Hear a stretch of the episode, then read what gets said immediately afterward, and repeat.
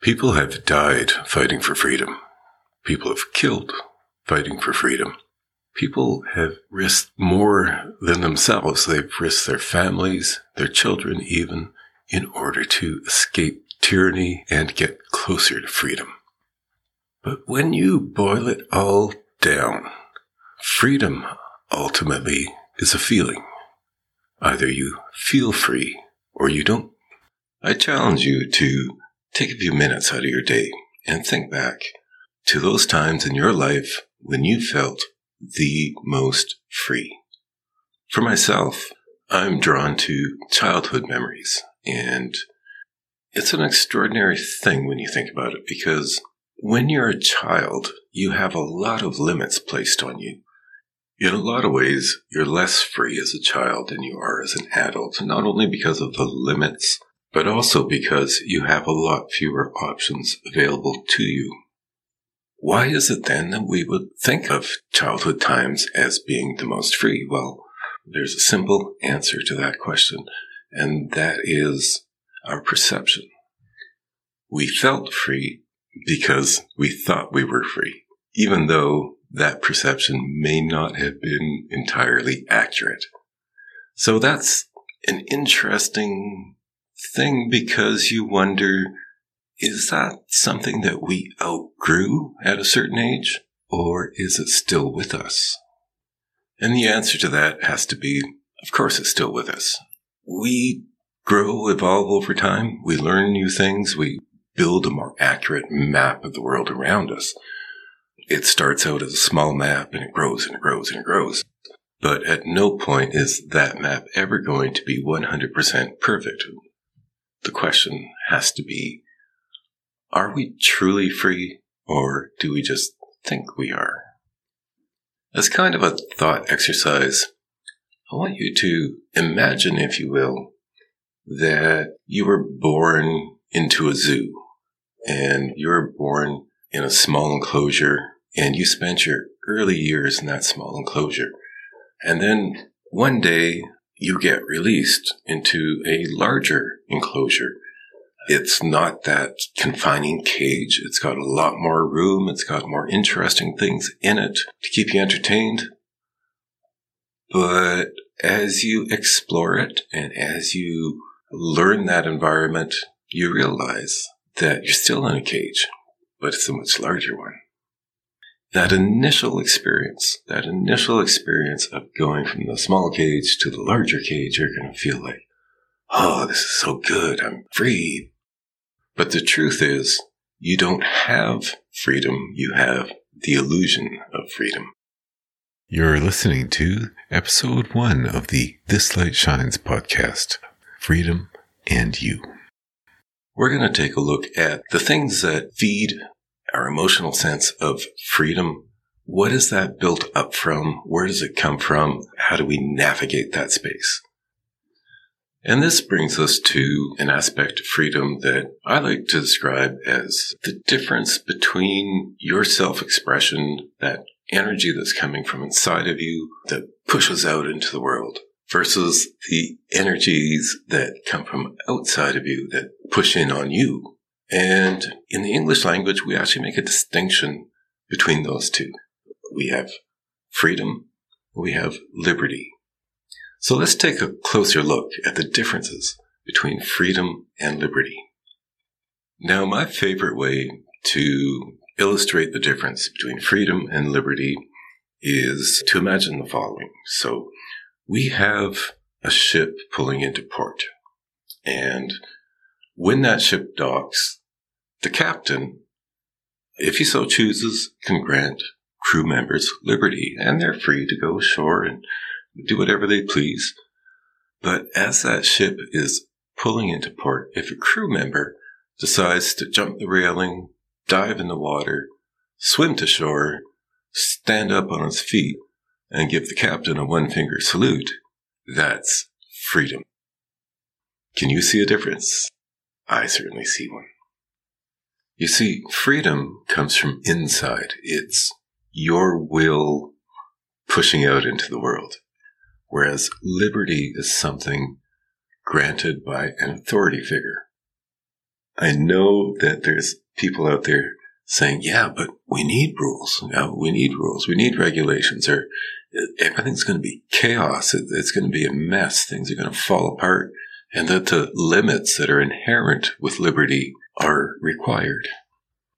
And what this brings us to is the compassionate view of freedom versus the narcissistic view of freedom.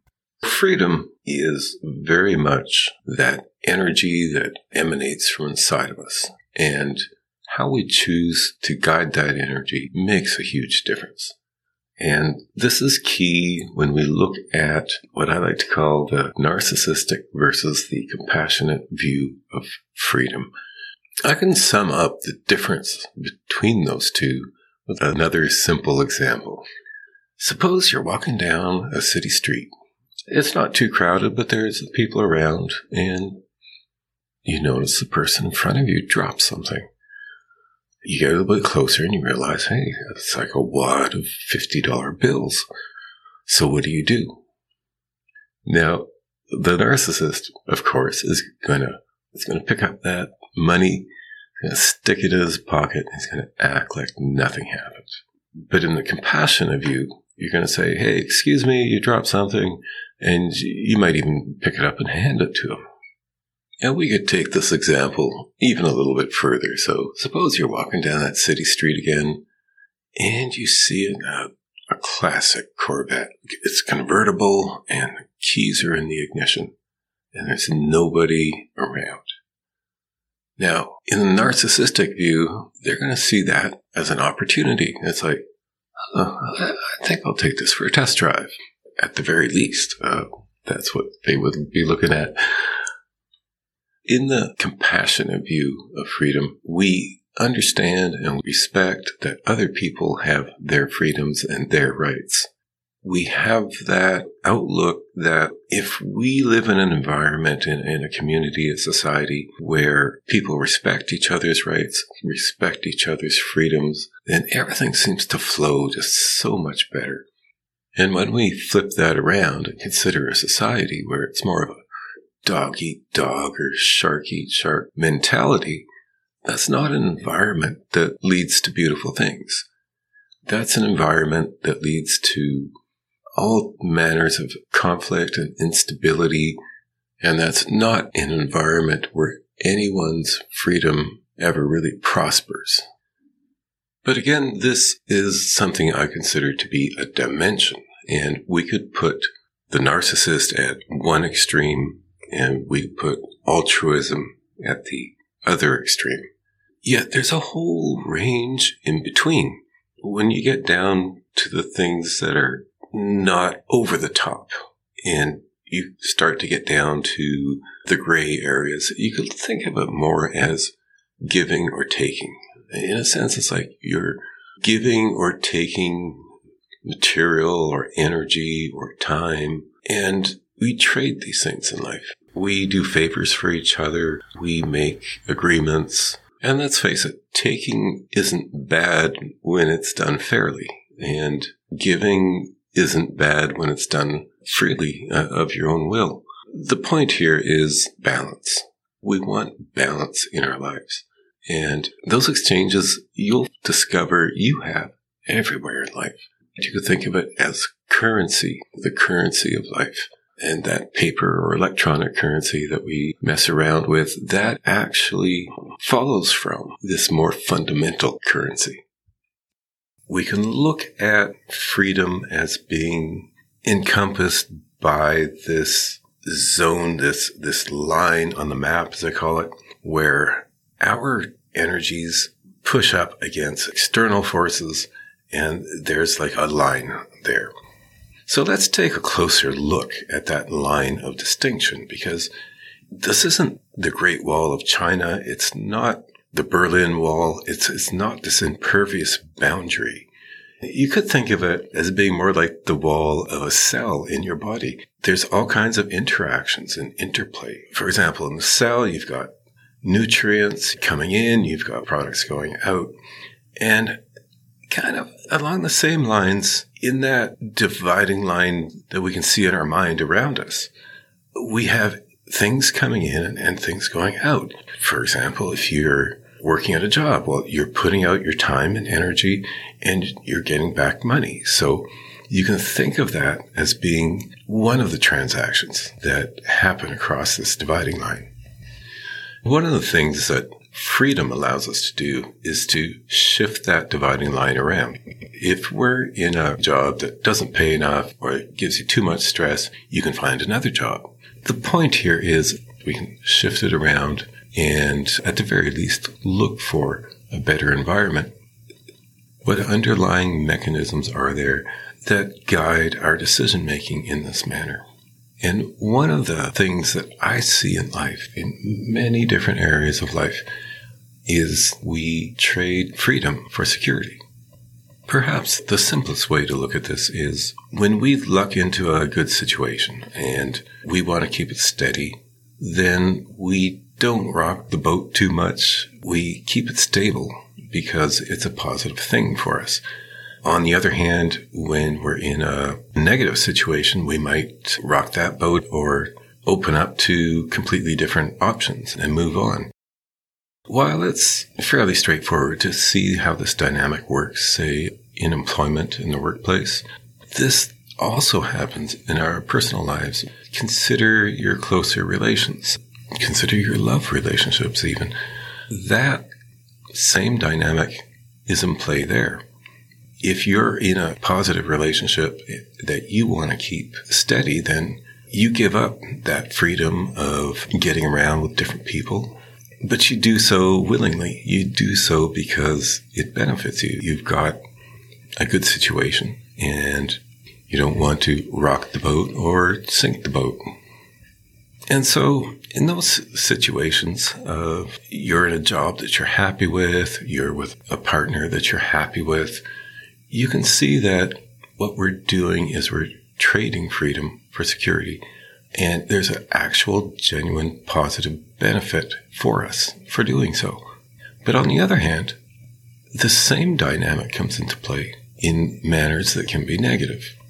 This occurs when we're confronted with a coercive force that says, uh, you're going to be punished if you don't do this.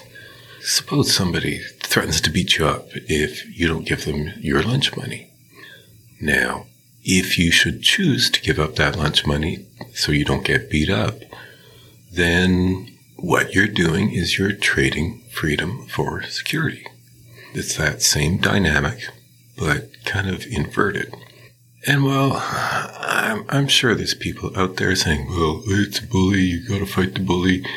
Uh, suppose you're walking down the street, somebody pulls a gun on you and says, hand over your wallet or you're dead. You might consider that losing a few hundred or a few thousand dollars is a worthwhile deal in that situation and that fighting the bully in that situation would actually be a foolish thing to do. And the same dynamic can be encountered with organized powers. Uh, let's say governments or financial institutions.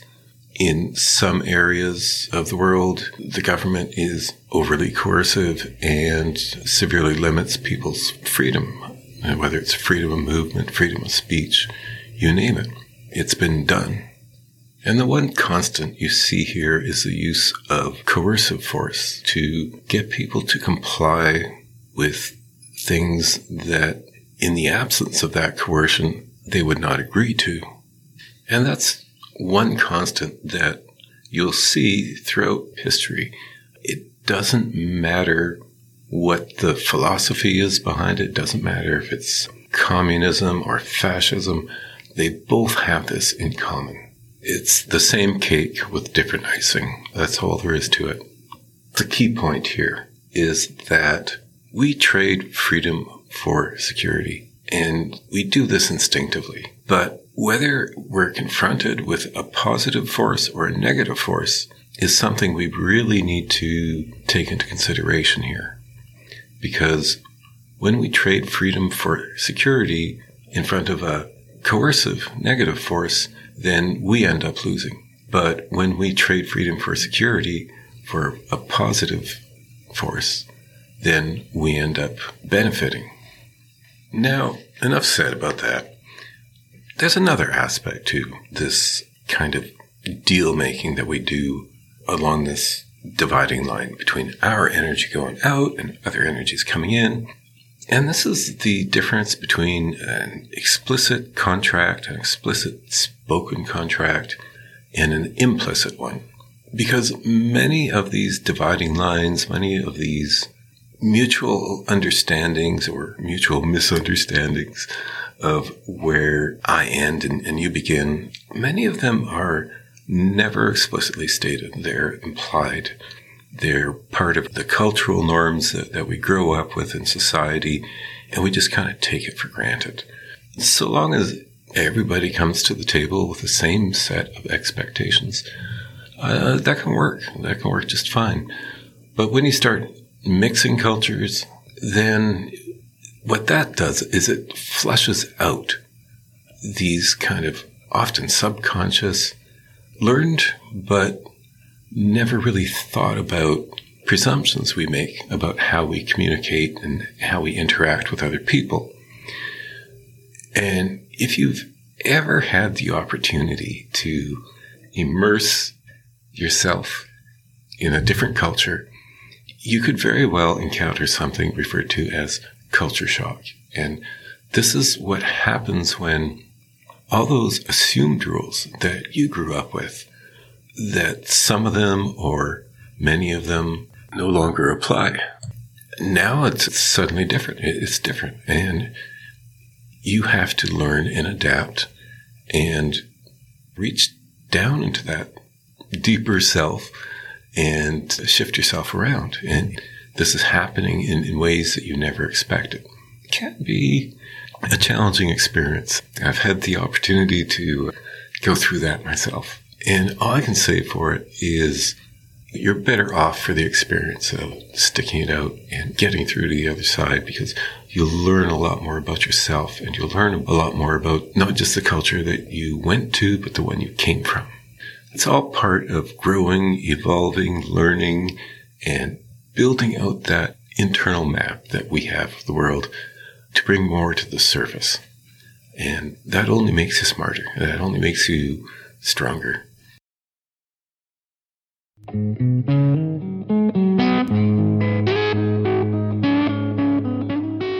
You've been listening to episode one of the This Light Shines podcast. In part two, we're going to be taking a closer look at the importance of novelty, the importance of bringing unique and different things into our lives.